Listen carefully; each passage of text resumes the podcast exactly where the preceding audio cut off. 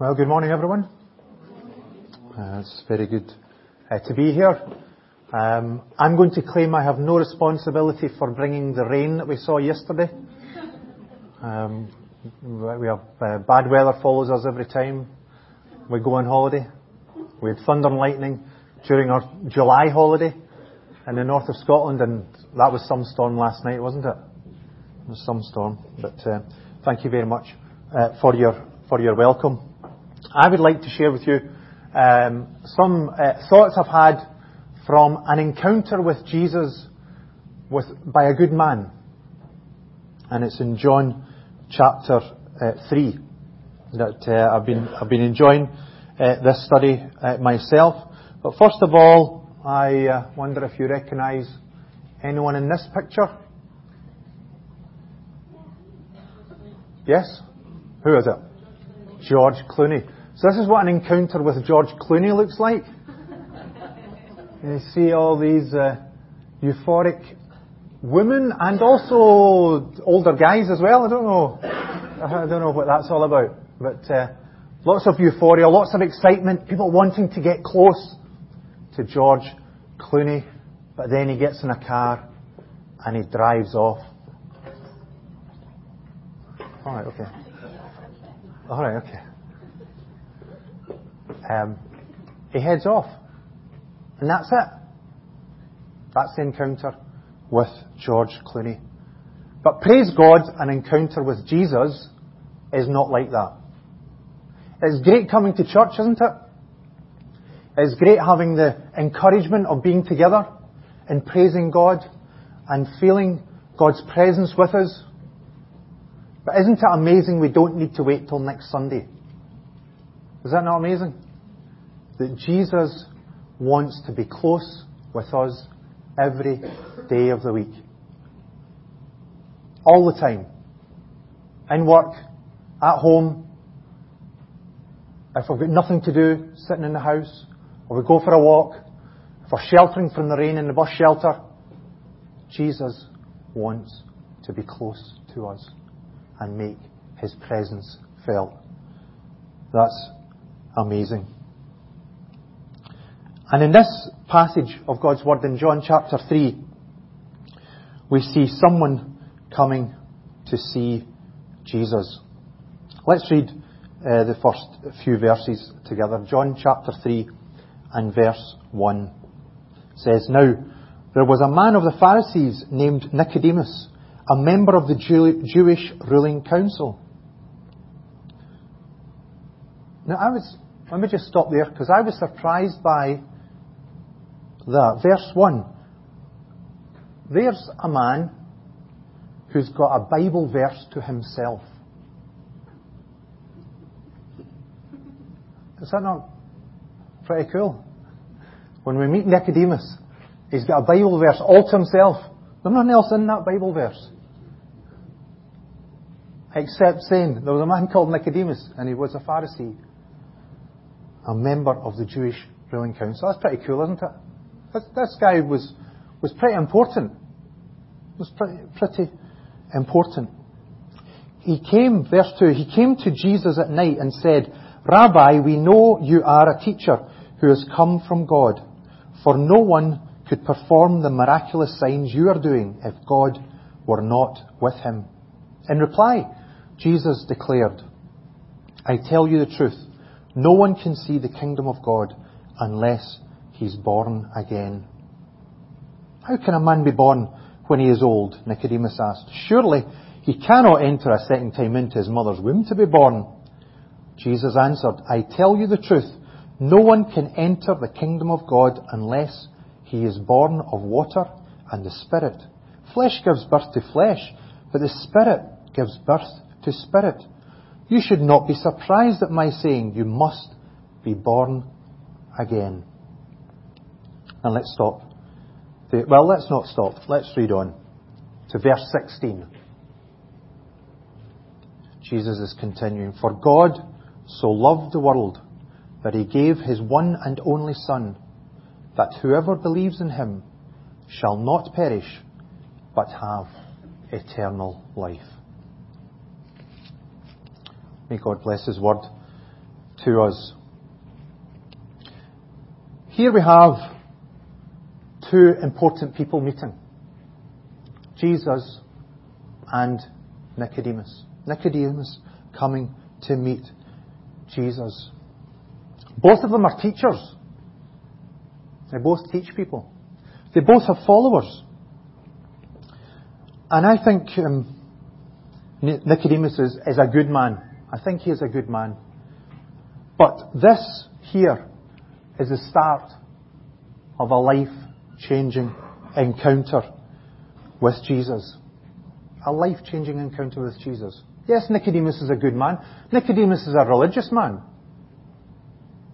Nicodemus is looked up to by many people in the society. And yet, this is going to be a life-changing moment for him. You see, the next time Nicodemus and Jesus meet, after this occasion, we're going to see Nicodemus performing one of the most brave acts that any Jewish leader has ever performed. But this is the first occasion that they meet. And that started me thinking, I'd say, because this is a good person. And yet, even with a good person, Jesus makes a life-changing difference, doesn't he? He makes a life-changing difference in everyone. Both the good and those who are fallen on hard times. Those whose life is maybe a bit more chaotic. Perhaps the difference that Jesus makes might be more obvious in some people's lives. But still, in everyone's life, Jesus makes a life-changing difference.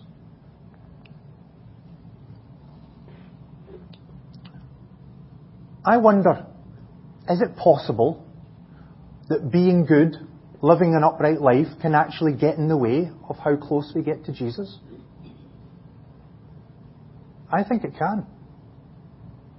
Because I was wondering, why is it that Jesus chooses to say these things that he's going to say to Nicodemus? This is one of the most famous verses in the Bible, isn't it? John chapter three, verse sixteen. It used to be, you saw it at the Olympics and at the World Cup, people like this gentleman here holding up John three sixteen. I remember seeing the World Cups where uh, the guy was holding that behind the goals. I can't remember which one, but I don't think it was in the last one. I didn't see, I didn't see anyone holding that verse up in the, in the last one or in the Olympics there. But certainly it is the most famous verse in the Bible. But why did Jesus choose this meeting with Nicodemus to say uh, these things? Well, I think this speaks something of how being upright and maybe being looked up to can actually stand in the way of how close we get to Jesus. You see, pride and self-worth are powerful things, aren't they? And they can hold us back from being close to this amazing person, Jesus. But Nicodemus wasn't having any of that. He had a busy life. He had lots of people looking up to him. And yet, he came to Jesus at night. He made a point of coming to get to know Jesus. But you know, Nicodemus knew about Jesus before this meeting. Did you see what he said when he first met Jesus? In verse two, he says, "Rabbi, we know you are a teacher who has come from God, for no one could perform the miraculous signs you are doing with God if God were not with him." You know, Nicodemus knew about Jesus. He'd heard about Jesus. He'd heard what Jesus was doing. And that's good. It's good if you've come to church and you're learning about Jesus, starting to know about Jesus. But that wasn't enough for Nicodemus. You know, Nicodemus said, "We know you are a teacher." Jesus had been talked about by these Pharisees. They'd all been hearing about him. A number of them, all of them knew about him. But how many of them came to know more about Jesus? How many of them came that night to learn more about him? To really get to know Jesus. You see, in a, in a few chapters in John, we see another meeting, and this is another meeting of Jesus and the Pharisees. And they're talking to him. But Jesus says to them, "You do not know me or my Father." Now how is that? They're talking to him. They see him. But Jesus is saying, "You do not know me or my Father," Jesus replied.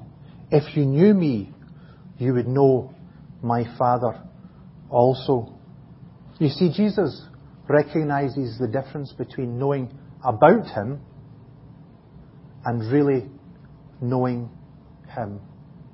That close, intimate relationship that we were talking about, that Andrew was talking about as we were coming close to communion.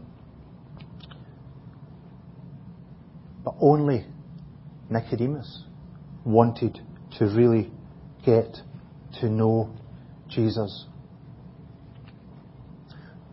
You know, I'm so grateful that Jesus isn't looking for fans. He's looking for friends. Do you remember he said to his disciples, "You are my friends." Jesus wants us to really know him in an intimate way, in a continual way. And that's how we can start this wonderful life of faith in him.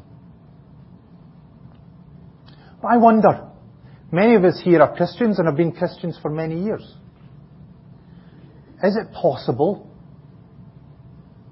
that we've forgotten about that great privilege of knowing Jesus in that day-to-day basis? Well, here's what Paul said, and I was really struck by this verse from Philippians chapter three and verse ten. Paul, this experienced man of God who's gone round, gone round Asia, spreading the word, planting churches and seeing many Christians established. And here's what he says to church. I want to know Christ. I want to know Christ. He still has that desire. He still has that burning desire to know Jesus Christ more and more. Yes, to know the power of his resurrection and participation in his sufferings, becoming like him in his death, and so somehow attaining to the resurrection from the dead. He wants to know Christ. That's how he started his life of faith. But he still has that continuing desire to know Christ. This is something I think we all need to remind ourselves of. To redeclare, I want to know Christ. Do you want to say it with me? I want to know Christ. You see, Paul says, um, just in a couple of verses earlier, that to know Christ is of surpassing worth. There's nothing better than knowing Christ Jesus. You know, I was reminded of an occasion with um, with Jesus' disciples. Do you remember when they were in the boat with him? They were crossing the lake. And a storm broke up. I don't know if it was as bad as last night, but I think it was. And the waves were uh, coming over the boat, and these experienced fishermen amongst the disciples were getting terrified. And Jesus was sleeping in the boat. Do you remember what they said to him? Jesus was in the stern, sleeping on a cushion, it says in Mark chapter four, verse thirty-eight. The disciples woke him and said to him, "Teacher, don't you care if we drown?" They'd forgotten who Jesus was. I don't know if you think back to last week, last month. Were there any occasions when you forgot who Jesus was? Forgot the power that He has? Forgot the promises that He has given us to always be with us? This is something that I know I certainly need to remind myself of.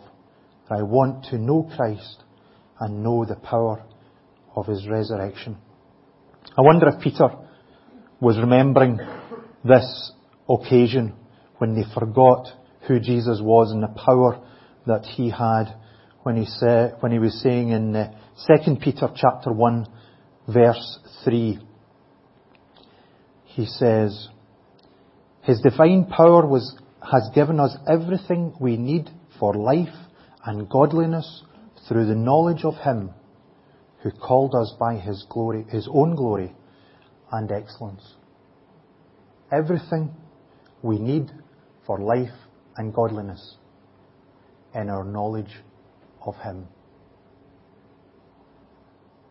I pray that we might remind ourselves of that and that we might refresh that desire that we have of wanting to know Christ. But what was it Jesus had to say to this man? Jesus wasn't interested in pleasantries. Sometimes Jesus just gets to the point, cuts through the chase and gets to the point. I think it's great in God's Word when uh, in verse three the Bible says, "In reply Jesus declared, 'I tell you the truth, no one can see the kingdom of God unless he's born again.'" Jesus wasn't replying to a question. I wonder if, if uh, Nicodemus was trying to impress Jesus. "Jesus, we know all about you. We know that you're a, a teacher from God. We know that you're doing miraculous things." Jesus says, no, no, don't try and impress me. Let me tell you something. No one can see the kingdom of God unless he's born again.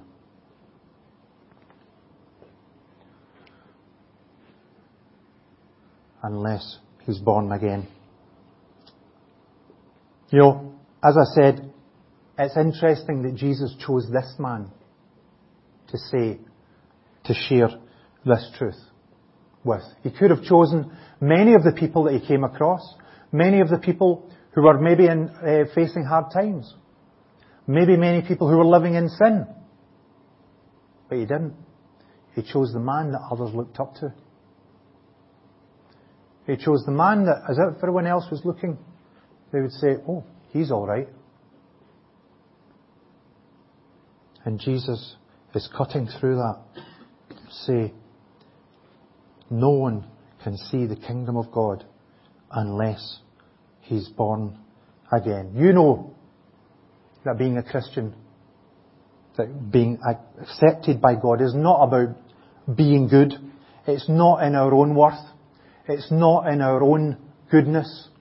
It's not, it's, um, it's purely down to the sacrifice, the sacrificial death of our Lord Jesus Christ.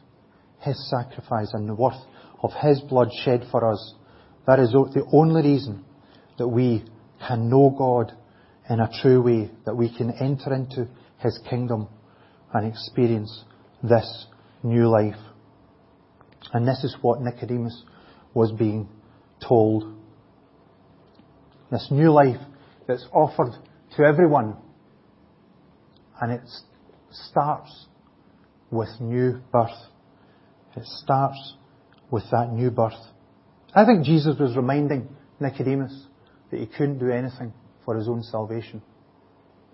As helpless as a newborn baby is, so was Nicodemus' ability to be accepted by God. It was only by acknowledging that dependence on God that he could be accepted by God. And that indeed is how those of us who are Christians, how we started our life of faith. In dependence on God. I love this verse.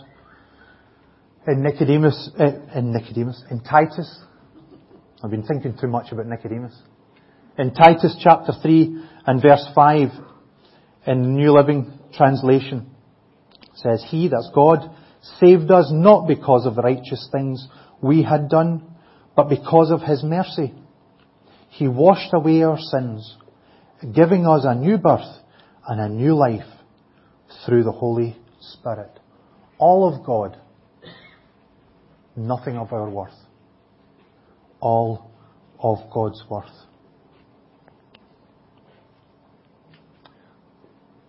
But as we look at a child growing up, we watch a child growing up, we see it mature, we see it starting to make its own choices, we start, we see it starting to be able to do th- do things for itself. My uh, oldest boy, Noah, um, has just gone up to high school, so I'm having to learn to step back a bit, and it's okay if he's not within my sight, and all these sort of things, a bit more independence, a bit more responsibility. It's okay for him to go to the shops. That makes me nervous. um, I don't know what it's going to be like when he gets a credit card or anything like that. Oh, but it's bad enough just for the pocket money in his pocket. But um, is that what a Christian life is like? Could it be that we're coming to church this morning and we're frustrated because we find ourselves, as, as Theonos was singing, that, you know, we've got failings and things like that. Are we frustrated because we're still dependent on God?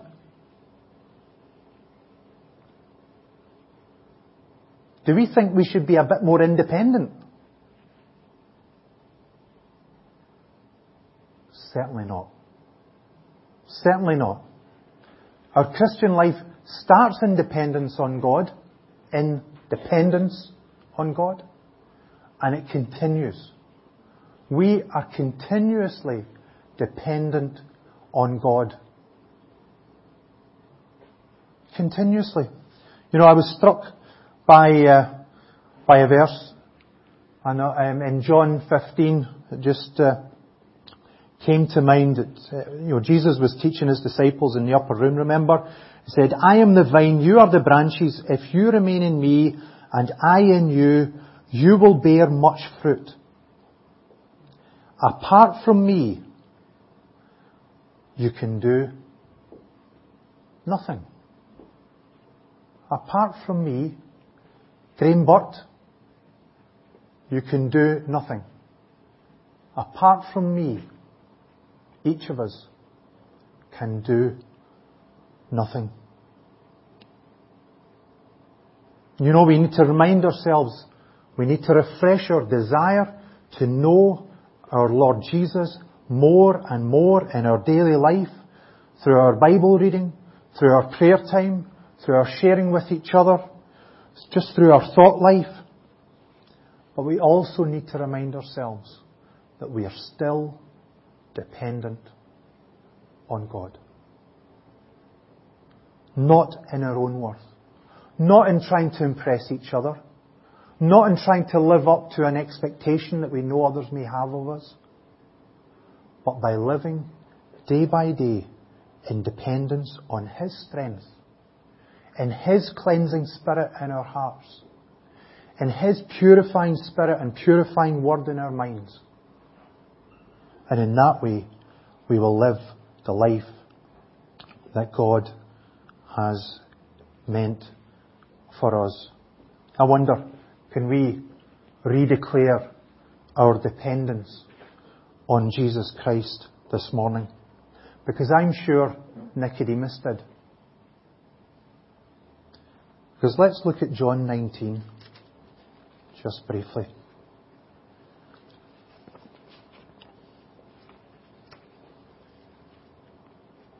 You see, there's Nicodemus. He's a man, maybe he came to Jesus at night, as I said, because he was busy, had other priorities. Maybe he came to Jesus at night because he knew people looked up to him, saw him as a teacher, and he didn't want to be brought down a peg, seen as trying to learn off another teacher. Maybe he came to Jesus at night because he didn't want people to know that he wanted to learn more about Jesus, that he wasn't the know-it-all, he wasn't the, the pure, perfect person. Maybe he knew in his heart he wasn't living the life that he should in his heart life, in his thought life. But the result of that encounter with Jesus, of really understanding and getting to know Jesus, of really becoming dependent on him, led this man to do a remarkable thing. Do something that he would never dream of doing. Never find it within his own strength to do. Because Jesus has now died. Jesus has died on the cross. And afterwards, in verse thirty-eight of John nineteen, later, Joseph of Arimathea asked Pilate for the body of Jesus. Now Joseph was a disciple of Jesus, but secretly because he feared the Jews. With Pilate's permission, he came and took the body away. That's amazing. A secret disciple, the very occasion when everyone's eyes are on him. And he steps forward and identifies with his Saviour and Lord Jesus.